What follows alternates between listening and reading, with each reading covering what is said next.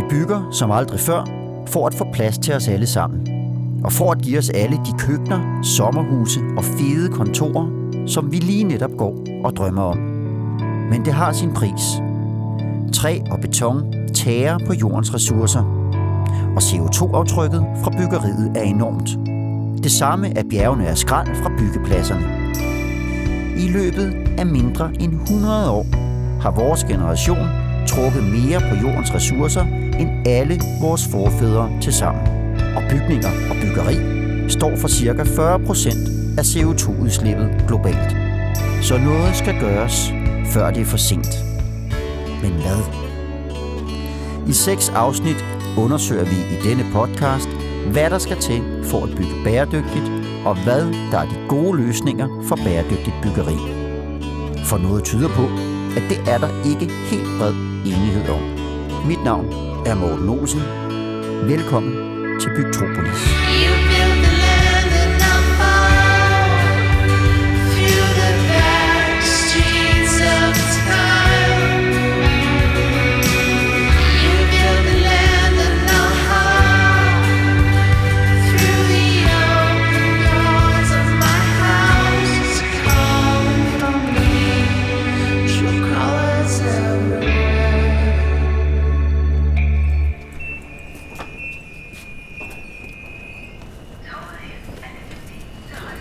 Hvis du på et tidspunkt har kørt med S-toget ved Nordhavn station i København, så har du måske lagt mærke til en stor grim betonbygning, hvor der står øller på siden.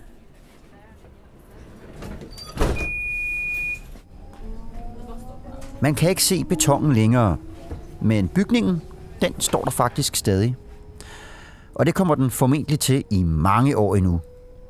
Den grimme betonbunke er nemlig blevet luksus, og den er jeg på vej ud for at se på nu. Beton det er et materiale, som består af fuldstændig almindelige grundstoffer eller øh, råstoffer, som vi trækker op af undergrunden.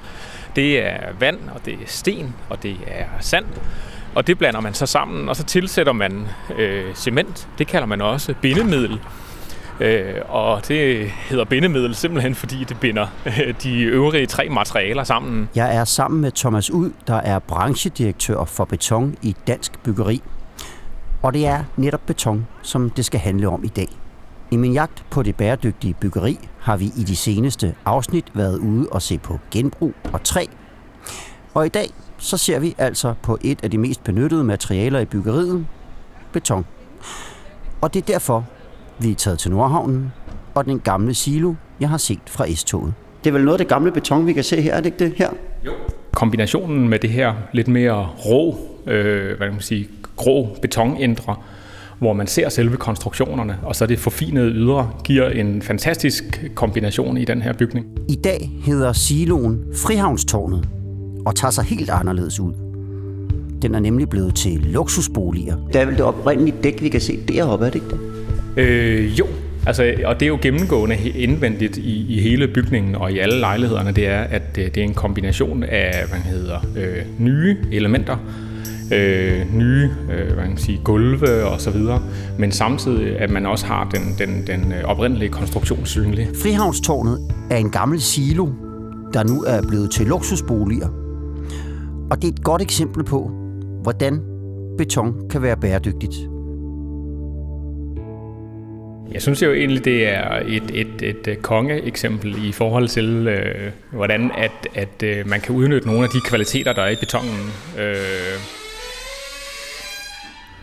Døren knirker lidt. Der virker lidt, ja. Men det har så ikke noget med betongen at gøre, nej. Øh, men men øh, der er jo en... Øh, Har du en klat olie med? det er bare døren, og ikke betongen, der knirker. For selvom betonsiloen her er fra 1960, så kan den formentlig stå mange år endnu. det siger jo noget om, at man har en, øh, en pokkers lang levetid øh, på, øh, på betongen. En meget, meget stor holdbarhed. Og, og det, det interessante ved, ved betongen er rent faktisk, at den bliver kun stærkere med årene. Øh, når, når, når man laver beton, så hærder den. Og den hærdeproces fortsætter sådan set, så, så det vil sige, at den styrke, man har opnået, øh, da man konstruerede siloen, den bliver egentlig kun stærkere med, øh, med årene. Okay.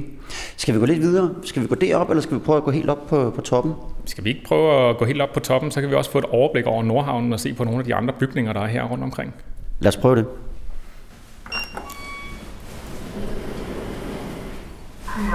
Og det er nemlig en af de rigtig gode ting ved beton. Når først det er lavet, så holder det i uendeligheder. Det må være den her, så ikke? 13, det må være det øverste, må man formode. Ja, det er i hvert fald det højeste tal. I Hamburg står for eksempel energibunkeren, som man forsøgte at sprænge væk efter krigen, men øh, uden held. Så i dag der er den lavet til et kraftværk, der giver fornybar energi til omkringliggende bygninger. Men faktisk står der endnu ældre beton i verden. Colosseum og Pantheon i Rom kan man også sige er beton. Og de har jo da stået der et stykke tid.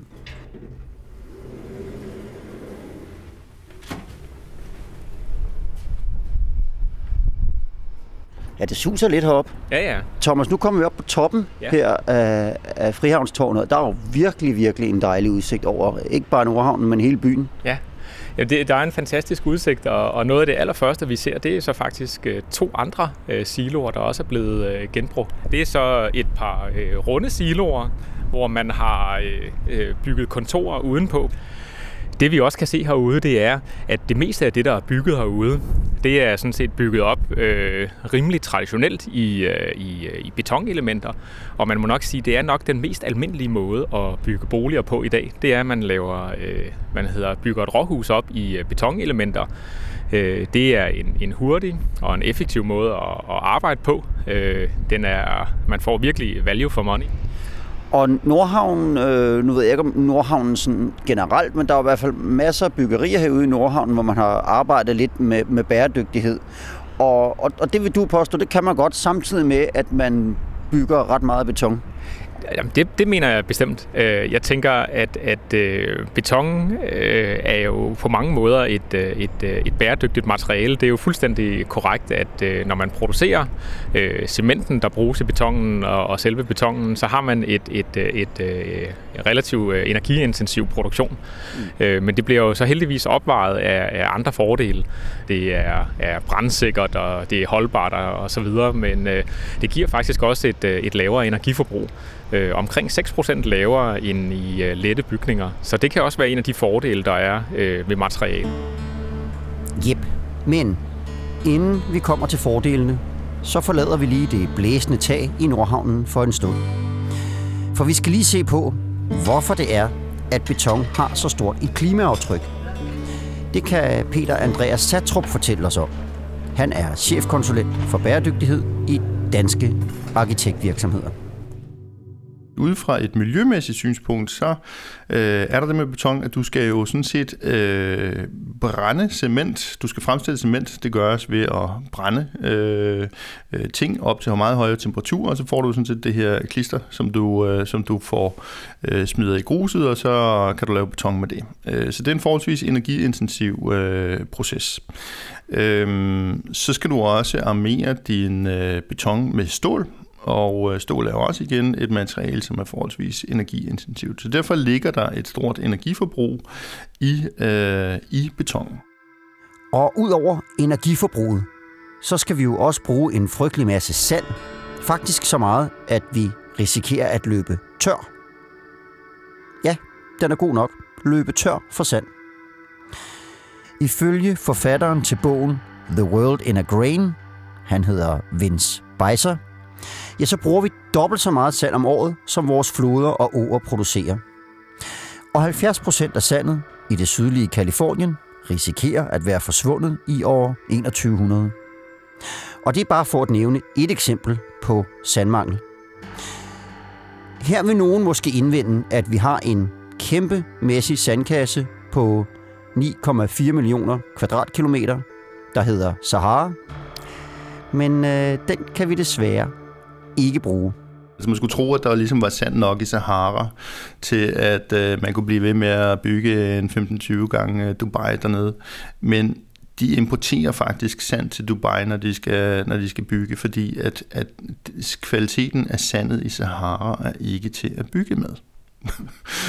altså, det lyder jo absurd, at der ikke er øh, grus nok, men, øh, men, det er, men det er fordi, at grus er ikke bare grus. Øh, det skal have nogle øh, specifikke øh, kornstørrelser, korn, øh, former for, at, øh, at, at det passer godt øh, til øh, cement. Så øh, sand er ikke bare sand. Og vi bygger, skal jeg altså helt at sige, altså der bliver jo bygget så meget i Kina og Indien, altså, så, altså vi gør slet ikke begreb om, hvor meget det er. Så der er et utroligt ressourcetræk. Øh, de siger jo, at øh, Kina har bygget øh, mere beton i, i de forløbende 10 år, end øh, USA har, har brugt i de forløbende 100 år. Tilbage i Nordhavnen er vi på vej ned fra taget igen. Og imens vi venter på at ramme jorden, så lad mig lige opsummere. Beton har det problem, at det har et større CO2-aftryk end for eksempel træ, som vi talte om sidste gang. Og så trækker det lige nu alt for meget på naturens ressourcer. Til gengæld, så er beton enormt holdbart og billigt at bygge med. Så hvis vi bare passer godt på vores bygninger, som for eksempel Frihavnstårnet her, så kan de stå meget længe. Og netop betons holdbarhed gør, at vi bare ikke rigtig kan komme udenom det i byggeriet.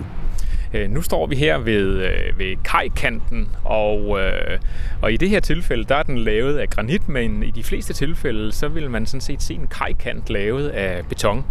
Ja, det, og det vi står på her. Ja, Ikke? lige, lige præcis her. Det er vel, det er vel beton, ikke? Det er nemlig også rigtigt. Det er, det er, det er et helt særligt betonunderlag, vi ligger på her. Nogle specielt designede øh, hedder, kæmpe belægninger. Og de her belægninger, de er armerede, og de er øh, meget stærke. Og nu kommer der en bil kørende forbi, og de kan nemlig holde til, at der er en bil, der kører. Øh, og hvis vi kigger ned i, i jorden under, hvor vi er lige nu, vi kan se, at der er et kloakdæksel lige derovre, ja. så vil vi også se, at, øh, at der er kloakrør i, i beton her nedenunder. Så det man kan sige, det er, at det er meget svært egentlig at forestille sig et, øh, et moderne øh, velfærdssamfund, som det, som vi lever i uden øh, brug af beton. Vi bruger det, når vi bygger havne, vi bruger det, når vi bygger veje, vi går bruger det til fortov, vi bruger det til sanitet øh, til vores kloakker, men vi bruger det rent faktisk også til opbevaring af, af hvad det hedder, rent vand øh, i, vores, øh, i vores vandforsyning. Og det er den, den, den, øh, den, den måske lidt usynlige beton, som vi glemmer, men som er en, en grundsten i, øh, i, i, hvad det hedder, i, vores, øh, i vores samfund. Og så talte Thomas ud tidligere noget om, at beton holder godt på varmen. Og det fortæller han mig om, da vi når længere ned af kajen. Vi kigger over på det, der hedder Sundkajen. Det er helt nye lejligheder, der er ved at blive opført derovre. Betongen har den helt særlige egenskab, at man kan faktisk lære energi i den. Øh, man kender det, hvis man er sydpå, og man går ind i øh, en domkirke, så er der køligt derinde. Øh, det kalder man domkirkeeffekten. Øh, men det, det er faktisk det samme kan ske øh, med hensyn til, øh, til varme. Og øh, det her, øh, vi kigger over på her, øh, det her lejlighedsprojekt her, det er blandt andet Hofor, Hufor og DTU, som er i gang med at se på mulighederne for at, at kunne øh, hvad man sige, bruge øh, fjernvarmen fleksibelt i de her bygninger. Og det vil sige, at man måske i fremtiden kan gemme varme i beton på tidspunkter, hvor man ikke bruger så meget. Og så kan man slippe den løs på tidspunkter, hvor vi skal bruge meget varme. Det kan for eksempel være om morgenen, når hele familien er hjemme og skal have brusebad og morgenkaffe. Men vi mangler jo stadig at finde ud af, hvad vi kan gøre ved de to vigtigste ting, nemlig ressourcetrækket og CO2-udslippet. En mulighed er at genbruge det. Og det hørte vi jo faktisk i seriens andet afsnit, at det kan godt lade sig gøre. Nu taler vi lidt om genbrug af beton. Ja. Hvordan går det med det? Altså, er det, at man, øh, hvor hvor langt er man med at, at, at prøve at, at udvikle øh, produkter af genbrugsbeton? Jamen, altså, som sagt, så, øh, så har vi jo en genanvendelsesprocent på omkring øh, 90 procent allerede i dag. Øh, og det er rigtigt, at det meste af det, det bliver brugt som, øh, som bærelag under, under veje. Øh, så begynder man at kigge på, hvordan at man kan bruge det i, øh, i ny beton, og der er øh, en del pilotprojekter, der kører. Og øh, betonbranchen selv kører et projekt lige nu her, øh, der bliver kaldt et nulspilsprojekt, hvor vi kigger på, øh, hvordan man kan øh, bruge restproduktionen øh, på, øh, på fabrikkerne øh, til, øh, til ny beton. Og så skal vi lige tilbage til Peter Andreas Satrup. For i sidste afsnit sagde han, at man faktisk kan lave beton, der er meget tyndere, og dermed bruge færre ressourcer. Vi kan sagtens lave betonkonstruktioner, som sparer øh, 50% af materialet øh, med den samme ydeevne. Og den beton har Thomas Ud også hørt om. Der er lavet nogle rigtig interessante øh, svenske og norske studier og konkrete byggerier, hvor det er, at man faktisk har formået øh, at, øh, at reducere øh, miljøaftrykket på betongen så meget, at det faktisk er sammenligneligt øh, med træ. Igen, det er ikke fordi, at det skal være en konkurrence med træ, det er bare det, man har sammenlignet med i de konkrete byggerier der. Og det synes jeg jo er rigtig interessant. Øh, og der ser jeg virkelig et kæmpe stort potentiale. Og den måde, man gør det på, det er ved, at man går ind og optimerer øh, cementmixet. Man går ind og optimerer konstruktionerne, sådan man kan minimere øh, cementforbruget, betonforbruget, armeringen osv. Og på den måde, så får man faktisk øh, et, øh, et byggeri, som på mange måder er sammenligneligt med det, vi har i dag, men man har bare reduceret øh, miljøaftrykket markant. I byggebranchen taler man allerede om, hvordan man kan realisere det utvivlsomme potentiale, der ligger i de her erkendelser. Men spørgsmålet er, hvordan man får de gode intentioner ud på byggepladserne. Vejen frem, det er sådan set, at man øh, går sammen, bygherrer, arkitekter og, og udførende, og så får man nogle, øh, nogle øh, erfaringer med, hvordan man kan gøre det, og det kan man udbrede til andre byggerier. Det er i hvert fald en vej frem. Men er det så også et spørgsmål om, at man, når man går i gang med at bygge et nyt byggeri- fra starten beslutter sig for, at det her, det skal vi altså gøre bæredygtigt? Lige præcis. Altså, øh, det, det er helt afgørende, og det, det kan man blandt andet se fra, fra nogle af erfaringerne fra Norge. Det er, at man går ind og sætter en klimamålsætning for sit byggeri, og så laver man det, der hedder tidlig inddragelse. Det vil sige, at man trækker både producenter og entreprenører ind på et tidligt tidspunkt, sammen med øh, ingeniørerne, og, og udfordrer måske bygherren og ikke mindst også arkitekten i forhold til øh, design og øh, funktionalitet osv. Og begynder man at arbejde på den måde, hvor det er, man, man, man har tidligt, øh, tidlig inddragelse og tættere samarbejde, tror jeg, der er et, et kæmpe potentiale for at, at realisere øh, nogle af de her øh, bæredygtige øh, måder at bygge på i beton. Men hvem skal ligesom være dem, der skubber på? Altså dem, som køber husene, dem, som ligesom siger, nu skal være et nyt sted at bo, eller et nyt kontor eller noget. De skal jo ligesom vide, at der er et bæredygtigt alternativ, øh, hvis det skal være dem, som kommer og efterspørger det. Det kan hurtigt gå hen og blive en, en, en høne-æg-diskussion. Altså, øh, der er nogen, der siger, jamen, øh, hvor, hvorfor, hvorfor skal vi lave noget bæredygtigt, hvis bygherrerne ikke efterspørger det? Øh, og så øh, omvendt, så kan bygherrerne sige, jamen vi kan jo ikke efterspørge noget, der ikke er på hylden. Øh, og, og, og, øh, og hvis man står der og afventer hinanden, så kommer man i hvert fald ikke nogen vegne. Øh, når det er sagt, så tror jeg slet ikke, at der er nogen tvivl om, at ambitiøse bygherrer, det er virkelig vejen frem. Altså, og har man nogle bygherrer, der vil noget, øh, og man så samtidig også kan finde nogle entreprenører og nogle producenter, som, som øh, ønsker at gå ind i, i udviklingsprojekter, og det er jeg helt sikker på, at man kan, jamen, så tror jeg, at man har et, en, en kæmpe mulighed for at bygge meget mere bæredygtigt, end man gør i dag. Så innovation er altså det, der skal til. Og det er bare om at komme i gang, for redskaberne ligger der. Og hvordan vi så kommer til det, altså får mere genbrug og miljøvenlig beton og bæredygtigt træ ind i byggeriet, det vender vi tilbage til i 6. afsnit af Bygtropolis. Men inden da er der et afsnit mere, hvor jeg vil kigge lidt ind af. For kunne vi, helt almindelige danskere, som bruger bygningerne, måske gøre noget? Behøver vi have så meget plads? Behøver vi have en carport hver med hver vores bil? Og kan vi måske bruge forsamlingshuset til andet end banko og valgmøder? Kort sagt, kan vi på en eller anden måde indrette vores øh, samfund og vores levestil anderledes, og kan vi bygge anderledes, så vi kan bruge vores bygninger og anlæg til flere ting på en gang. Det er det femte og næste afsnit kommer til at handle om.